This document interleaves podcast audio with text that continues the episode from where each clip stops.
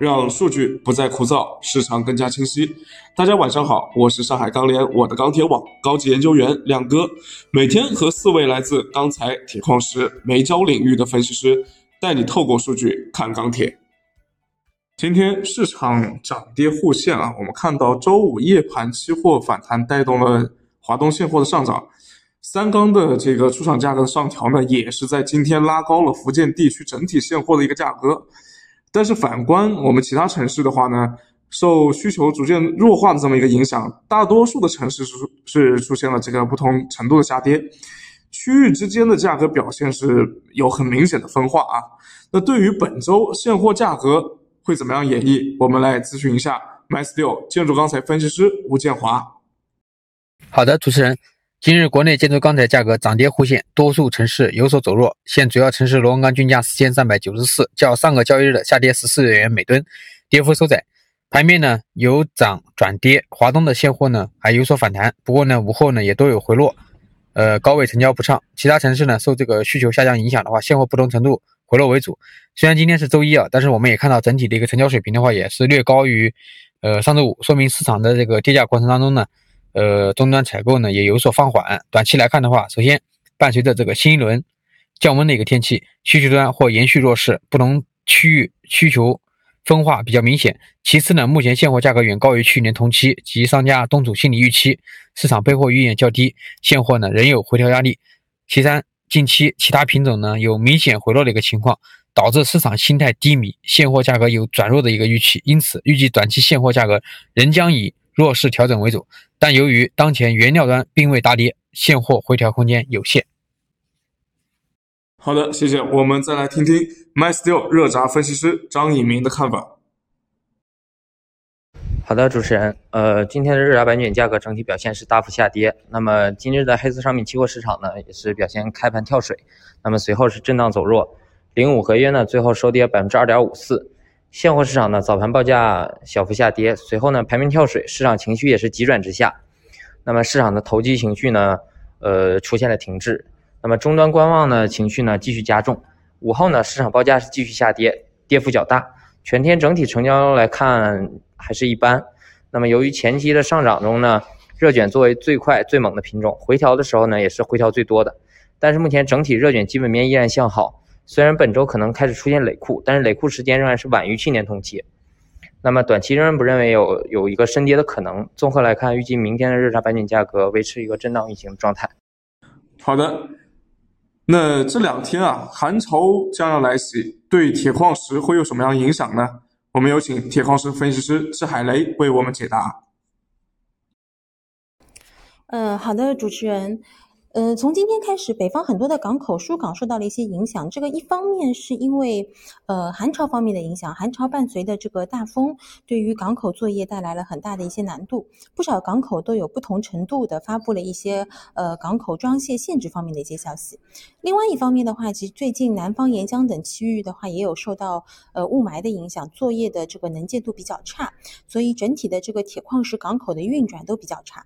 嗯，我们今天发布的港口铁矿石成成交量也只有七十万吨，也可以佐证，就是说今天整个的一个市场都是运行的比较缓慢的。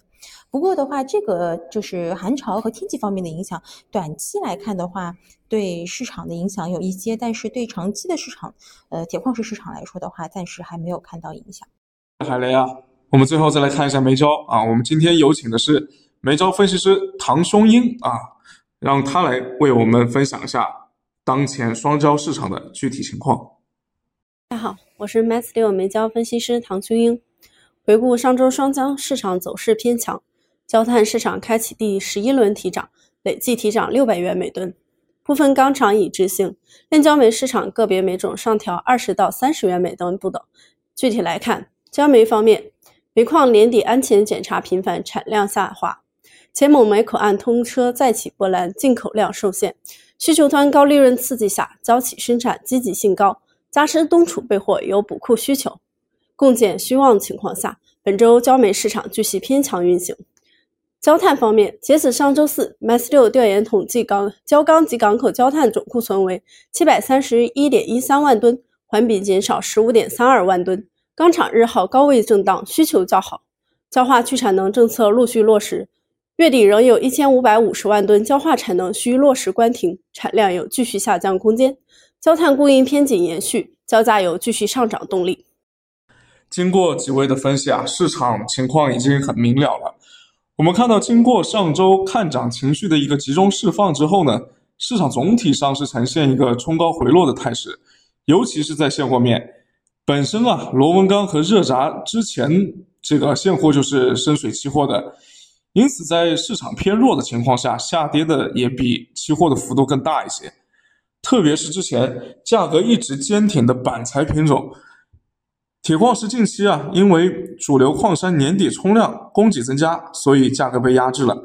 双焦供应依然是因为各种各样的原因偏紧啊。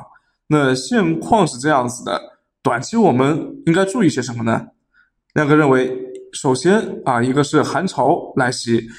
天气预报来看呢，本周三会出现一个温度的断崖式的下降，上海最高气温只有零度了。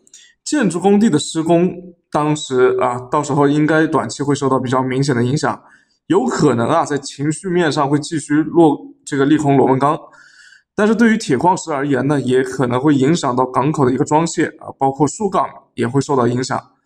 那第二点呢，就是之前上涨的过程当中，投机性的需求和上和下游买涨不买跌的这个情绪下，提前的拿货都在一定程度上提前消化了库存。但也在一定程程度上呢，透支了后期的需求。那按照我们分析师的观点呢，本周主要钢材品种有出现库存拐点的可能啊。短期来看呢，需要注意其中释放的利空。不过从中期来看呢，板材品种下跌的幅度可能不会太大啊，因为按照我们的调研情况来看呢。冷轧钢厂直供订单表现依然是良好的啊，特别是某些这个大型的工程机械企业，订单啊目前排单也是排的比较满，而且排到呃比较厚了。那热轧和冷轧在情绪充分释放之后呢，近期估计会出现回稳。那对于原料端而言呢，短这个重点还是在于钢厂什么时候会减产。好了，这就是今天亮哥说钢铁的全部内容。谢谢大家收听，喜欢的话请分享给更多的人哟。